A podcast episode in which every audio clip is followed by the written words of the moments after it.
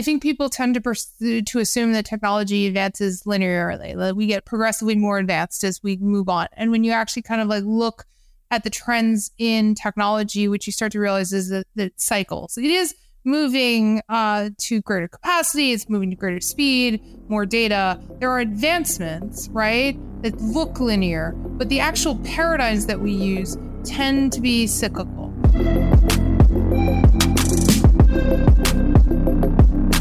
What is up, everyone, and thanks for tuning in. In today's episode of the Big Ideas in App Architecture podcast, we speak to Marianne Bellotti, a software engineer and author of the book Kill It With Fire.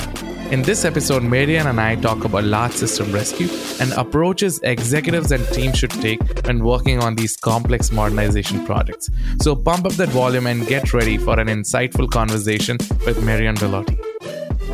Welcome to the podcast, Marianne. How are you doing today? I'm doing great. How are you? I'm doing great. I I was so excited to have you on the podcast today. Uh, even though we've had a pre-conversation, uh, you know, it's it's not every day that you get to talk to uh, you know somebody who's written a book, right? So I, you're one of the first guests I'm speaking to who has actually written an entire book. So for the audience and everyone listening, Marianne has written this book that is called Kill with Fire, uh, and uh, being somebody who is in the system uh, who works uh, in the space of technology, you really don't talk about killing systems. So, uh, Marianne, so as we begin, you know, like uh, let us know about uh, what are you doing nowadays. I know I already talked about you being an author, but you've been in tech for a while. So let everyone know about who you are, what you're doing right now, and kind of do an introduction for the people. Sure. So my name is Marianne Bellotti. I've been in tech for, I mean, a good solid 20 years, but I, I started programming when I was 13 years old. So if you count from that, it's actually, I don't want to date how old I am, but it's been much, much longer than that. If you count from when I actually first started like working with computers and like programming computers. I don't always count that because I, I like to joke that I, I spent like the first 10 years of my professional career trying not to become a software engineer as desperately as possible. Like I, I wanted to do international development. I wanted to travel. I wanted to go out and see the world. And like at the time, that really wasn't what computer people did, right?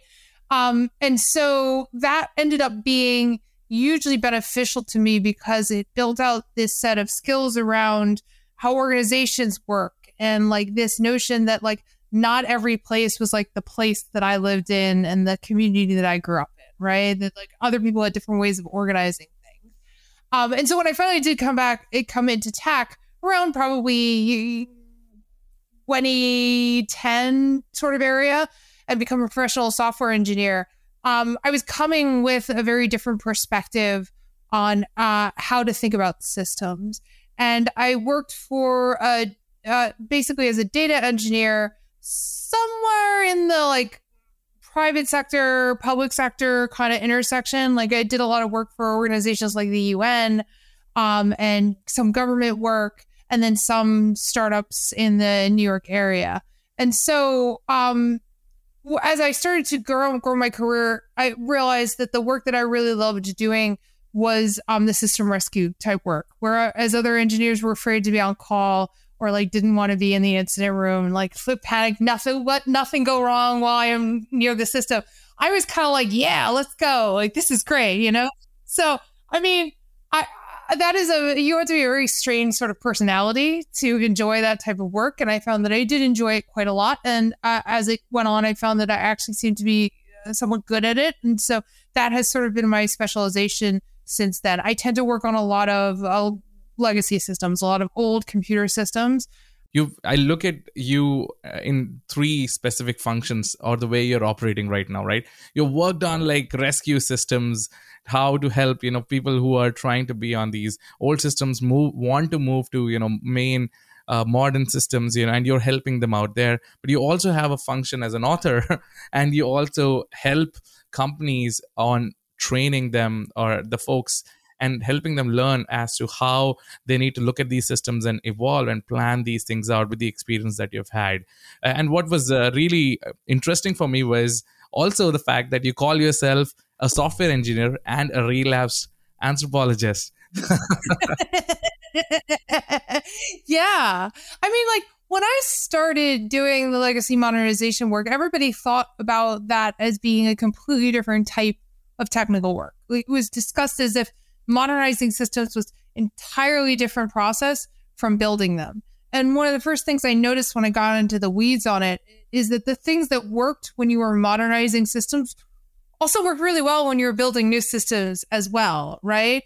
And so I think that basically comes from that background in anthropology. So when I when I went to college, I, I was kind of bored with the idea of being a computer science major, so as an anthro major, uh, and that is how I got my like gallivanting around the world for the first 10, 10 years of my life is like as a, a person who'd studied anthropology.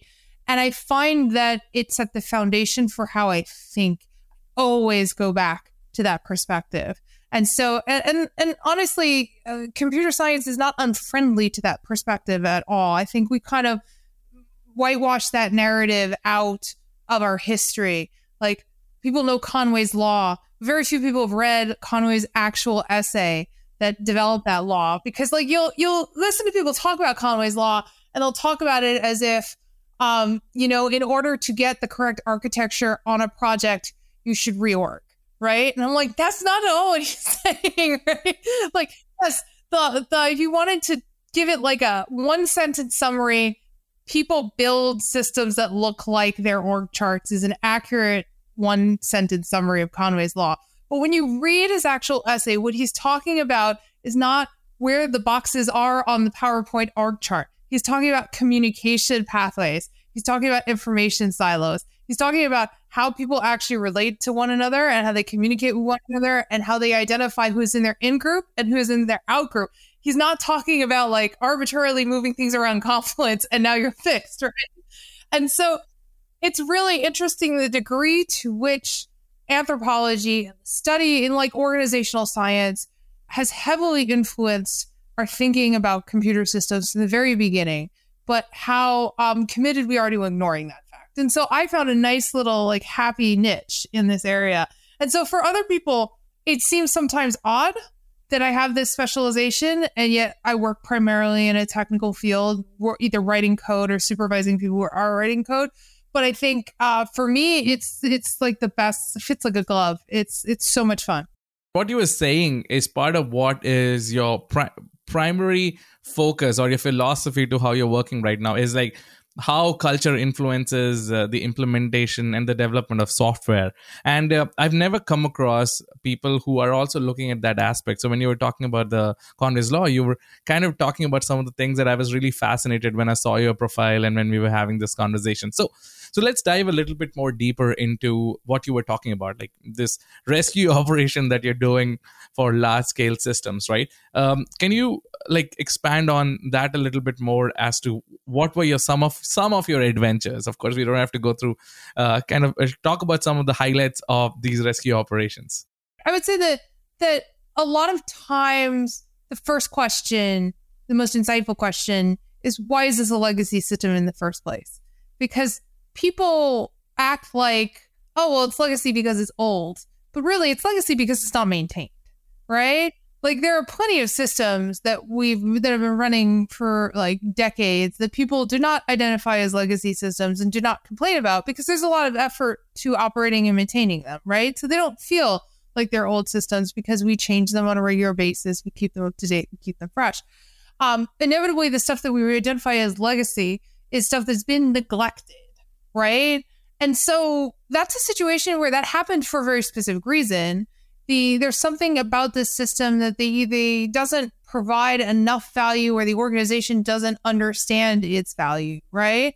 So one of the first things I tell new engineers in this world is that um, you're gonna your natural instinct is going to be to sort of like belittle and put the system down because all you're going to see is all the things that are wrong with it, all the things that are strange and foreign and just seem like not the way you would do things today. But the thing you have to remember about legacy systems is that legacy systems at the end of the day are successful systems. People use them, they provide some sort of value. Because if they didn't, we'd have the easiest modernization path in the world. We just turn the thing off, right? So we can't turn the thing off. It's because it's providing some sort of value but it's also that value is not being well communicated to the organization itself because they haven't actually been investing in it and maintaining it. And so that's really how I structure my engagements is this what is the value that this thing is bringing to the table and why aren't we communicating that? And I talk a lot about um, when I when I plan out what we do and what order we do it in, I always take a tack that for a lot of people comes off as really counterintuitive. My first instinct is to find the biggest, most complicated part of the problem and to tackle that because you have the most buy in, the most momentum in the beginning. Over time, your executive stakeholders, particularly non technical ones, are going to look at your modernization effort and go, is this still going on? Like, oh, I need.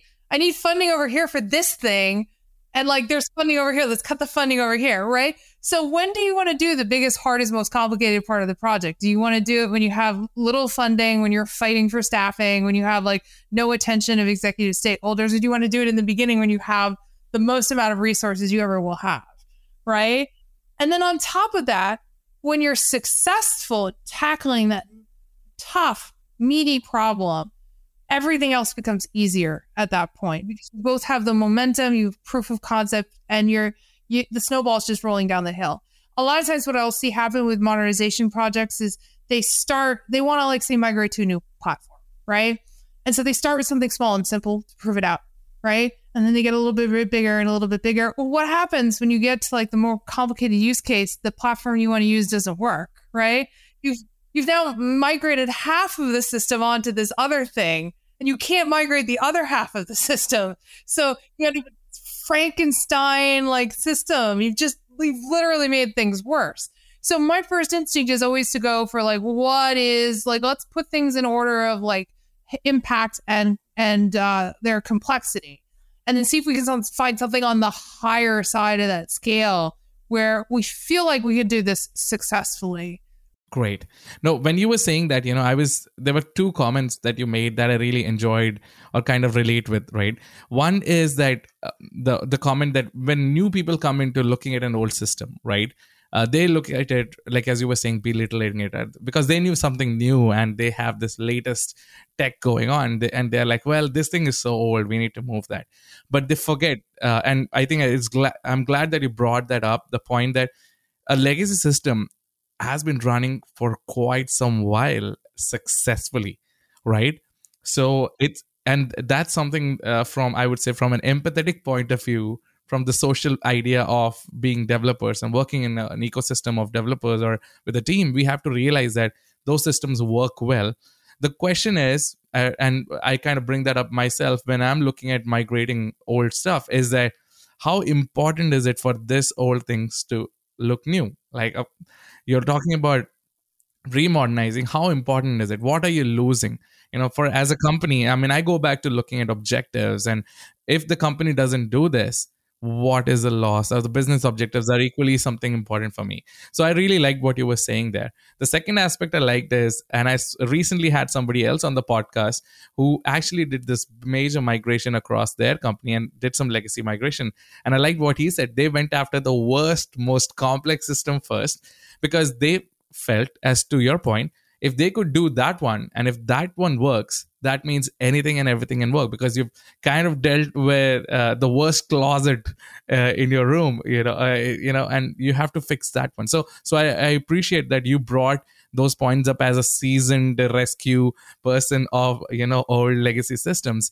Um, the question i wanted to ask you was like when you go and recommend that or suggest that to somebody who is thinking of going for the easiest you know problem to solve how do they take it and how do you help them kind of uh, you know look at that and change their mind towards looking at a complex system as the priority? Yeah.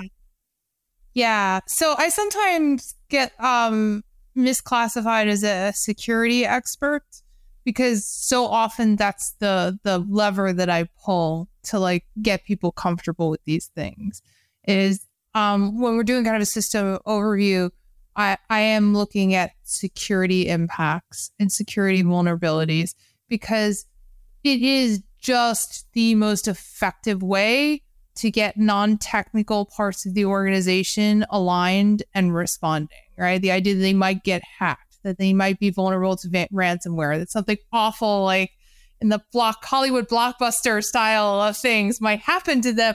Like it helps like calm and align everybody. But I also want to pull out something that you you you said before. Um, I think the risk taking is balanced by the um, resistance to fetishizing new technology, which is definitely a thing that actually happens. Um, I don't mind systems that are written in COBOL. Like I don't give a damn, right? Like you you are your systems entirely in COBOL. Excellent, great, wonderful, right? I care about your ability to maintain it, right? And so I have this concept that I talk about with people all the time. I'm not really, I'll use the term modernization because it helps people figure out what I'm talking about. But my preference actually isn't to modernize systems necessarily. I say restore to operational excellence. I don't care how old the technology is. I care that you have people that know how to run it, that there's more than one guy that knows what the thing does, right? That you feel comfortable operating and maintaining it. It's that balancing act of understanding why it's actually necessary to make a change in a particular way and then being being willing to take the risks.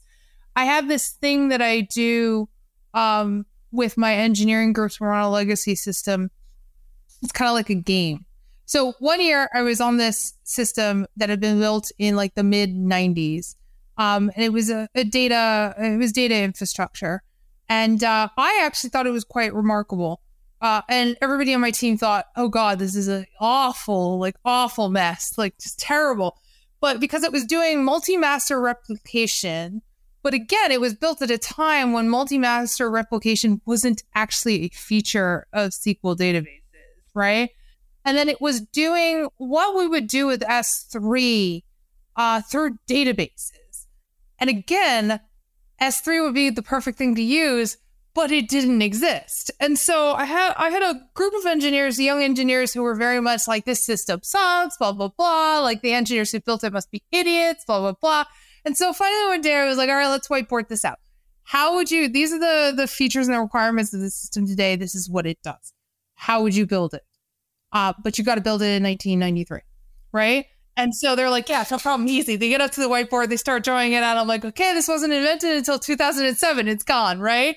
And this wasn't around until like 1999, and it's 1993. So sorry, you're you're a couple years away, right? And as we kept going through it over and over again, and they kept redoing the architecture, redoing the architecture, eventually there's a point where they stop and they realize that they are looking at the architecture that was built in 1993. They have essentially done the exact same thing and used the exact same solutions. And that was an incredible exercise because, again, like you said, it triggered empathy. Suddenly they realized these people that they're talking to are not idiots, that they actually built something really amazing because they built it before any of the tooling existed to do it the way we would do it today. And it helped them understand and value the system and therefore then come into those conversations with like a lot better attitude rather than just looking and being like, you, oh, I don't want to touch this right? I have so much respect for uh, people who have built these systems, right? And we go into conversations like I with Cockroach Labs, you know, or other companies that I've worked with. We have really essentially helped companies scale with the, the massive amount of data that they're generating. And sometimes old systems don't work. But whenever we go into conversations, I at least have observed that these people who have been doing this for 20, 30 years really bring a perspective that maybe sometimes even we are not thinking about, you know, from a business point, because they have so much expertise. So I feel like it's really awesome that uh, you are advocating for that idea back into how we do you know migrations and scenarios like that. Uh, one question i wanted to ask was related to what you were saying. When we when we're talking about these large systems or legacy systems what i have personally experienced is folks being on say ibm mainframe you know or like uh, db2 and things like that. Uh, without going into details of accounts where you worked at, what are these large systems that you're talking about uh, where folks uh, were at? And what were the platforms that you moved them to that you felt was the right choice for them technology wise yeah so i see a lot of hybrid mainframe cloud type stuff. Um and that what i mean by that is that the the original system uh, is still there. It's still on. Sometimes it's still on the original hardware, which always blows my mind. Whenever I show up, there's literally a machine from like the 80s running in the basement somewhere. That's true. you're real happy. Those good days. no, I, have no, I've seen that. that that's a different story. but like they'll, so they'll have the original system running and then over time there's uh, uh, a desire by the business side of the organization when i say business i mean i mean primarily like business mission like not they aren't necessarily for profit um the business side of the organization uh, at some point probably early 2000s into mid uh 2000s kind of go oh there's this thing called the internet. We should we should be getting data there. We should get connected to the internet. And so they build like these layers of middleware of various stages of complexity, uh, usually in Java, to sit on top of the mainframe and interact between the mainframe and the public internet, right? And so sometimes when we come in, they've already done a couple of cycles in modernization and they've moved that Java middleware into the cloud and they're trying to figure out how to get the mainframe code into the cloud, which is a thing you can do. I think if you pay IBM lots of money, they will help you do it. Uh, it's it's a thing. Um, but sometimes not, right? And so a lot of times when you see like uh, these outages on mainframe systems and like COBOL get thrown around, like the the last one that I think really got a lot of attention was uh, the state of New Jersey when they were doing their COVID benefits processes. There they had a major outage, and people tend to gravitate towards the mainframe and the COBOL part of that story but I had a bunch of friends called me, and I was not I was not in the loop on the New Jersey thing. Although I had a lot of former colleagues that were in the loop on the New Jersey thing. So uh, I said the same thing. I always say that in these sort of situations, I have oh, it's almost never the COBOL or the mainframe that actually triggers an outage like this. Like every single time I've been through an outage like this, it's the Java. Hundred percent. Something in that middle layer goes haywire and triggers a huge colossal outage. It's like when when your mainframe hardware fails, it's like uh, mainframes are kind of like they just pick back up wherever they left off. They're they're very tolerant, right? So hardware does fail, and like they do have outages in that, but it's like okay, we swap the hardware out, we turn the mainframe back on. Oh, way to go! And like the same thing with a, a COBOL problem. It's like generally you just restart the job and away you go right? So when you see these massive outages, it's almost always in the in the middleware, and so that becomes the question of like, well, what do we do with all of this, right? Because are we moving it? If we're moving it all into the cloud, I'm not a huge fan of like moving COBOL into the cloud. I feel like that's a little counterintuitive. So my preference would be if our if our decision is to move everything into the cloud because we we have decided that our primary interaction point with our customers is going to be through the internet, then that's a situation where probably look at like rewriting the application a whole, right? Um, but even then, like what I what I tend to do is that peel a, my a service off and then integrate it back in, and peel a service off and then integrate back in. So these are the kind of these are the kind of challenges that we have, and and I I think what's lovely about these kind of projects is that there are no silver bullets, right? Like the technique I use in one that was incredibly successful could be the absolute wrong thing to do in the next one. And it's not always about the technology. Again, it's a lot about the organization and what they're willing to invest in, right? You have an organization that isn't willing to invest in their people for whatever reason saying to them like you need to rewrite it in python and retrain your entire uh, tech staff is going to be an awful solution right? Because they're just not there with you. They're not willing to retrain their people. So they're going to end up with a thing they don't know how to run in the end. I mean, what you said is interesting because I think that that aspect of retraining and uh, how much effort is required from um, a, the point of view of training folks is very critical, right? And what I have observed, or one of my thoughts around this migration story, is that that back in the day, when it came to like running legacy systems or say mainframe, everybody needed mission critical, or like those people who needed mission critical fault tolerance, those fundamental aspects stayed on uh, IBM mainframe and systems like that. But in today's day and age, pretty much everybody needs some sort of mission criticality where the application has to stay up because if something goes down somebody will go on twitter and say hey this app doesn't work. That affects the customer experience affects the business affects the revenue affects everything. So gone are the days where you could take chance with having a say less scalable system or a system that would go down. And uh, today it's like table stake requirement to have like a system that is fault tolerant that has a disaster recovery is really really near time rto rpo right? Like those are the experience that folks are trying to build so recent years have you observed folks just moving towards the cloud or moving to uh, you know an architecture that is generally fault tolerant for everything or they're like still trying to use the same functions from before? Well when you say generally fault tolerant i'm like i, I want to say i haven't had many people who want to migrate onto erlang which i think is the most fault tolerant. But well little tiny shout out to the elixir community in there um I mean, yeah, yeah, there is a lot. There is still a, a, really heavy push to move to the cloud, which I'm not always convinced is the right thing, and and and I say that to clients, right? Particularly, like for me, the the question of um, moving to the cloud is where does your data originate, and when you're done processing it, where are you going to store it long term? Because data originates on the public internet, then sure, let's move everything to the cloud because you keep it all in the cloud, right? But if your data originates off the cloud, and then ultimately you're going to use the cloud to do your processing, and then it's going to move off the cloud again, you are going to get killed with exit charges, right? just absolutely murder.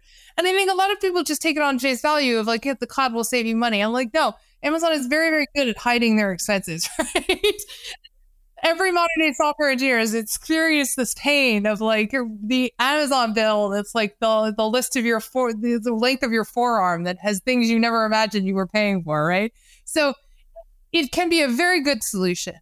Uh, I think it, it's still a really good fit for probably 90% of use cases, but it's not a perfect fit for everybody, right? So it's this question about like, what are your business processes? What are your values? Where do you actually want to, want to invest? Um, in general. Uh, I think, like I I I have a complicated relationship with this idea of fault tolerant because it, I think I always think about how things are heard by people who don't have any experience with technology. And I think when we talk about fault tolerant, we get into this habit of thinking about um, system failure as being one, a preventable thing, and two, a, uh, a bad thing right? And I don't think it's either. First, I think all technology fails eventually at some point, right? You, there is no technology that operates perfectly all the time. Um, and I think it's good for people to sort of like understand that and uh, um, really internalize it and not be scared of it. So I we're in the middle of doing a um, a modernization project right now, and one of the executive stakeholders said to me, "Well, okay, this plan is fine as long as it doesn't go down." And I'm like, it's gonna go down, man. like, like we're we're literally move. It's on a proprietary platform that I had never heard of. That is so niche. They actually have to issue special laptops to the people that need to access this system because that's the only way it will run. Um, and I was like, we're going to attempt to move it onto a commercial cloud provider. And in theory, we think we have all the dependencies figured out. We think we have all the environmental factors figured out. But like, you know, everybody who's been through a first deploy of anything, even a brand new piece of technology, knows the first time you turn that crank, when you get out, is not like the nice sausage necessarily. So it was for me, it was just like managing that expectation that if your thought is like, oh, fault tolerant means that we're just going to turn on the new uh, deploy and turn off the old deploy and everything will be perfect. I've never seen that happen in my entire career in software. I've never seen that happen, right? So uh, it's a respect. I completely agree. I mean, when was the last time uh, we did not see an outage on an Amazon region in a year? Right, it happens so frequently, right? Or uh, happens in Google too, right? Uh, so my thought process is that we are in the process of building the best possible fault tolerant system uh, and that is available. However sh- shit happens and it can affect uh, you know what engineers and architects have to do is build a system that is most likely on all the time or has a scenario where things are always available. And that's what we are chasing. I mean especially with folks we come across right? They are trying to uh, work on mission critical applications. And we help them with our architecture because we have a, like a peer, peerless architecture and we write and replicate data across multiple regions. And if you want to do it across multiple cloud but again the, the challenge happens is not everybody uh, is aware of the cost associated on the cloud right? Like as you were saying right? Nobody talks about the amount of uh, money has somebody has to spend between data transfer or egress cost between AWS to Google Cloud, and that's something nobody thinks about. Well, people think about it, but they really don't know until they get that first bill. People who've gotten the long ass bill think about it. No one yeah, else thinks yeah. I mean, they think about it when the bill comes, and then they will ask the architect, "Were you not aware of this?" When you're trying to do the first deployment, things can generally uh, go down. But of course, you've done so much work into it, you know how to fix it. So yeah. Yeah, and I think uh, what's important about managing these kind of expectations is my concern is never will the thing go down or won't the thing go down. My concern is is the thing going down going to mean that people get cold feet and cancel the whole project or like cripple the whole project, right? Because it's like that really then becomes um you end up worse off. You have kind of half finished work, which is just more technical debt, like sprinkles of technical debt on top of your sundae of technical debt, right? And so, like, I had a, a customer the other a couple months ago, they wanted to do a load test, and I thought, great, let's do a load test on the system. That's excellent. They're like, yes, we're going to test up to hundred million concurrent users, and I had to be like, okay, that's a third of the population of the United States that's more people than watch the Super Bowl. All right. So, like, sure, like, I, if they're going to like error on the side, on each side, error on the side of being over prepared rather than being unprepared, let's error on the side of over prepared. That, that's fine. But I was concerned that, like, when their infrastructure did not scale to a hundred million concurrent users, that they would then read too much into that as a signal. And I was just pushing back on, like, realistically speaking, how many people actually like use this service at one time? Is it is it a third of the U.S. population uses the service at one time, or is it like maybe only a million concurrent users use it at one time? So yeah, I think my concern with these sort of things is never really about like is it going to fail. It's more about like what is the significance of and like will we lose some of the buy-in that we need uh, if it fails. And when the answer to that is yes, then that becomes my my emphasis becomes on almost comms, right? I sort of become like a, a spin doctor. Like I want to be on the side of the the those executives and sort of like hold their hand and go, look, it's gonna fail. It's fine. We expected it to fail. Everything's great. Don't worry. Isn't this wonderful? It failed. You know.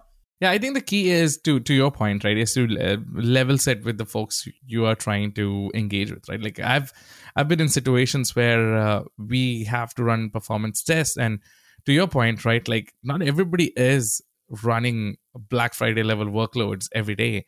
Not everybody is running, um, you know, the Super Bowl level workloads every day. However, you do have to build a system that can scale of course. And what happens there is that folks say well i want a system like that. And then we say well that requires this much amount of investment in terms of hardware and building. And then that becomes like a bottleneck. So there is this negotiation where we come together on what is the ideal solution that is optimized for what you really need for your running your business and for whatever objectives and goals you have. And i think this kind of uh you know experience is kind of rallied across multiple places. You every team right now that is working at different tech companies is having this sort of a conversation about infrastructure and investment and all these things with respect to the business objective.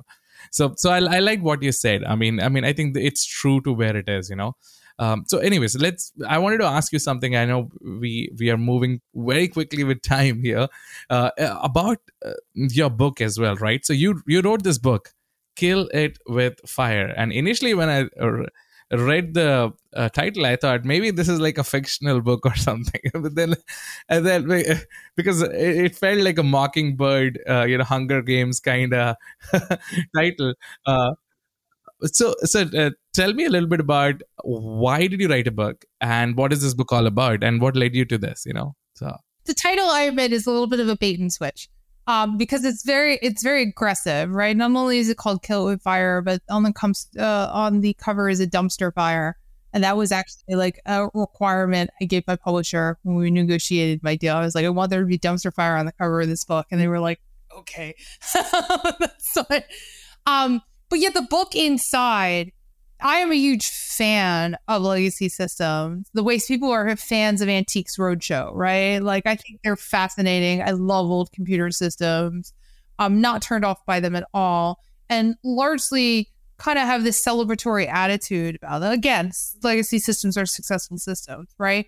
And so the book is broadly about um, how to nurture such systems and like restore them to a certain operations level, right? Which is the exact opposite of what the cover suggests. But I was the reason why I wanted to do that is because I was sort of wanted to play off people's uh, preconceived notions, right?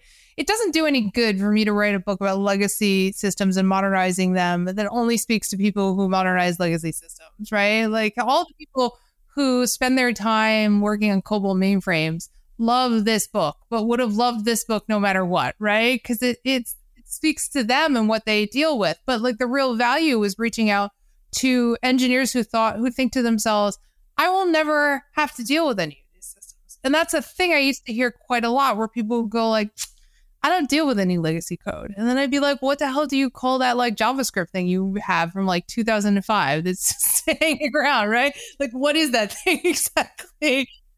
We're like now 10,000 JavaScript frameworks into the future from where that thing was written, right? You know, so it's like, I think most people who go into um, technology today kind of envision themselves as working for like a hot startup, building everything from scratch. And a lot of times the narrative around what it's like to be a software engineer kind of assumes you're building something from scratch. And I'll say to professional software engineers, when did you ever build, like, how often does that really happen in your career? Normally, you start a new job, you have like these established code bases you have to figure out. That's much more common than you build things from scratch. So, all the skills that you need when you're modernizing a system, when you're working with a really complex legacy system, are also really valuable when you're working on newer systems. And so, I wanted the tone of the book and the book to present itself in a way that was compelling to people who don't think that they'll ever be modernizing systems so that you could sort of absorb the knowledge.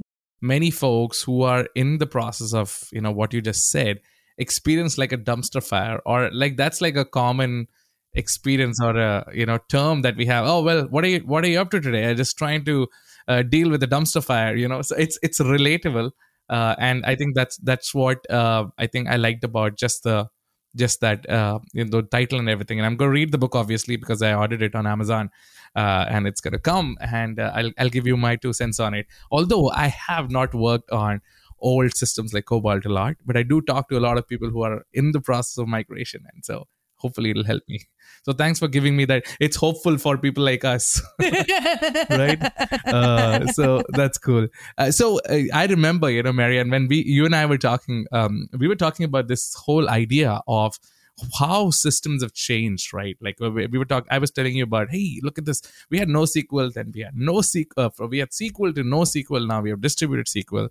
We went from having infrastructure as it is to VMs and now Kubernetes, uh, right? And I was, and the pattern that I wanted to talk to you was this whole rise of the monolith, right? Where we've where we've gone from monolithic systems broken into agile systems and uh, you know lambda functions uh, and micro microservices or nano microservices and now we're going back to this monolith and uh, what's your perspective on what's happening with that part of tech right now in software engineering well two things in general and i describe this at length in in the book I think people tend to pursue, to assume that technology advances linearly. That we get progressively more advanced as we move on. And when you actually kind of like look at the trends in technology, which you start to realize is that, that cycles. It is moving uh, to greater capacity, it's moving to greater speed, more data. There are advancements, right, that look linear, but the actual paradigms that we use tend to be cyclical.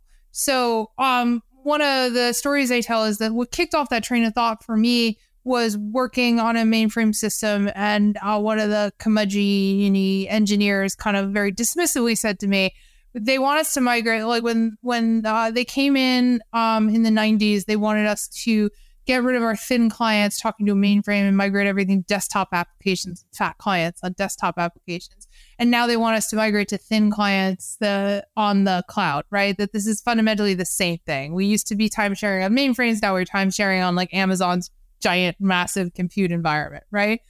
And I realized that, he had a point, right? The, the implementation uh, had changed, and a lot of the details of um, the protocols and things like that had changed. But fundamentally, the paradigm of time sharing on a mainframe versus buying time on a compute cluster is the same, right? And so you can sort of see those patterns everywhere where we're, we're kind of rotating through these cycles. And I go into a lot of detail um, in terms of like the science behind why that is. Like, what are the forces that sort of push us to shifting? And I suspect that we're going to see another shift within the next 10 to 20 years out of these cloud software as a service environments into something that like kind of follows a private data center model but doesn't look like a private data center. So my person, if I was bet, putting a bet on it, I would look at like what we've been doing with mesh networks and a local first software because I think in addition to all of the economic uh, reasons why uh, I think we'll be pushed there, I think there's a huge des- desire on privacy and data sovereignty and a lot of discomfort with all of our data just being in a giant pool somewhere owned by a corporation somewhere. So I think we will see those cycles again. Uh, one of the things that's already happening is that optical computing is pushing us back into analog machines, which I find fascinating. I wrote a whole blog post about this on on uh, my Medium uh, that I, I so I will give you the link so you can send it to your readers if they want to look it up. It's like because of the structure of how light works, uh, we are able to build better processors for optical computers if they follow an analog pattern versus a digital pattern. So uh, that's fascinating. I wanted to ask you because you were talking about this is what's the tech or the tech trend that you are kind of seeing in the last say six to nine months or maybe last one two years that you feel you're really excited about for the future? I'm really really into uh formal methods. So a large part of what i do is about how people reason about systems right? Like i, I do kind of the organizational part um but then once you get to the engineers you're dealing with a system that like often if there is documentation who knows when the last time it was updated, right? And like a lot of times we don't have any tests. Like, so for me on a new system, the first thing I want to see are the tests. Like, ideally the unit tests. But if we don't have unit tests, I'll take regression tests, I'll take integration tests, I'll take manual test cases. I will take whatever I can get, right? Because this for me is the purest, most accurate form of documentation is like that description of we did this and the system should do this and not this, right? Um, and so a lot of times on the older systems, none of that stuff exists. And so people are just kind of flying blind and they're afraid to make changes because they have absolutely no idea if the changes are actually going to affect other processes that they're not aware of. And like maybe like the system will will not even crash but just make mistakes right? And so i'm very interested in how people reason about systems how they build mental models about systems how they transition that knowledge to other people and I think there's a lot of exciting things going on in this space around using formal modeling to help people find bugs in systems, um, deduce the behavior of systems, uh, manage complexity. So, what has historically always blocked that set of technologies from really taking off has been that the models are really, really difficult to write, right? And then once they're written, you know, fundamentally the same problem you do with documentation, which is they're out of date almost immediately, and then they're they no longer reflect what the system looks like. And I'm seeing both new methods and approaches to how we apply those models. One example being um, the rise of like chaos engineering and that kind of complexity testing has created a scenario where perhaps the purpose of the model isn't implementation perhaps the purpose of the model is to do that baseline hypothesis testing so that you coming into a large scale failure test like that really having a good idea of like how the system's supposed to behave and exactly how you might be able to trigger failure instead of just like turning things off and hoping something interesting happens. So we see those kind of patterns. But what I think is going to be really interesting is um, a lot of this formal logic is arguably the first generation of AI. And now you have what's going on with the second generation of AI that's based on statistical models and its power in generating content and trans and translating content. And so I've had multiple people sort of come up to me and say, like, can we use the language model to write the specification or to write the logic model? And I find that idea really, really interesting because I think the answer will be kind of, but not really. I think the answer will be the the language model can write the first draft of what the specification should be, and then you have to refine it with the details. But even if you get that far, that would be that would just be a, a game changing for a lot of, of technical orgs to be able to sort of create these kind of models and run them as simulations, like how their systems behave. Like I get really excited about that sort of stuff. Yeah, I, I also feel like that's a really good. I mean, what you mentioned is a great use of how AI can help uh, you know companies, enterprises. You know, so that's that's that's it'll be interesting how that shapes up. Already, I mean, we can see certain patterns where AI is producing really great boilerplate code. And again, it requires a good engineer's creativity to turn that into a masterful code, you know. So so I'm fascinated by uh, that aspect as well. Well, as we as we getting to like the close of the podcast, right? You know, I want I was just thinking recently, a few people hit me up from, you know, Kenya and some people reached out to me from Australia. So the podcast is kind of going across the continent right now uh, from North America. And it's it's interesting uh, that lots of people who reached out to me are people who are building systems and who are really um, you know asking for hey how can people you know work on complex systems and problems and solve those things? So i'm really excited that they get to listen to somebody like you in the next episode and they get to know how to deal with that. But as we go in and shout out to warren from kenya who reached out to me what is your advice for you know software engineers today who are trying to build systems? And what are your one two at least two three things that you think they should kind of do on a on a day-to-day basis to kind of make sure that they're building great systems yeah. Well, I would say um, don't go out and deliberately build complex systems. like I know, I know for a lot of people, like saying you built a system of certain size or a certain scale is like, you know, that's something you want to put on your resume. But if you have a choice between building a simple system and a complex system, definitely build a simple system. And then I would say that um, my biggest uh, architectural north star is always capacity of the engineers on the engineering team.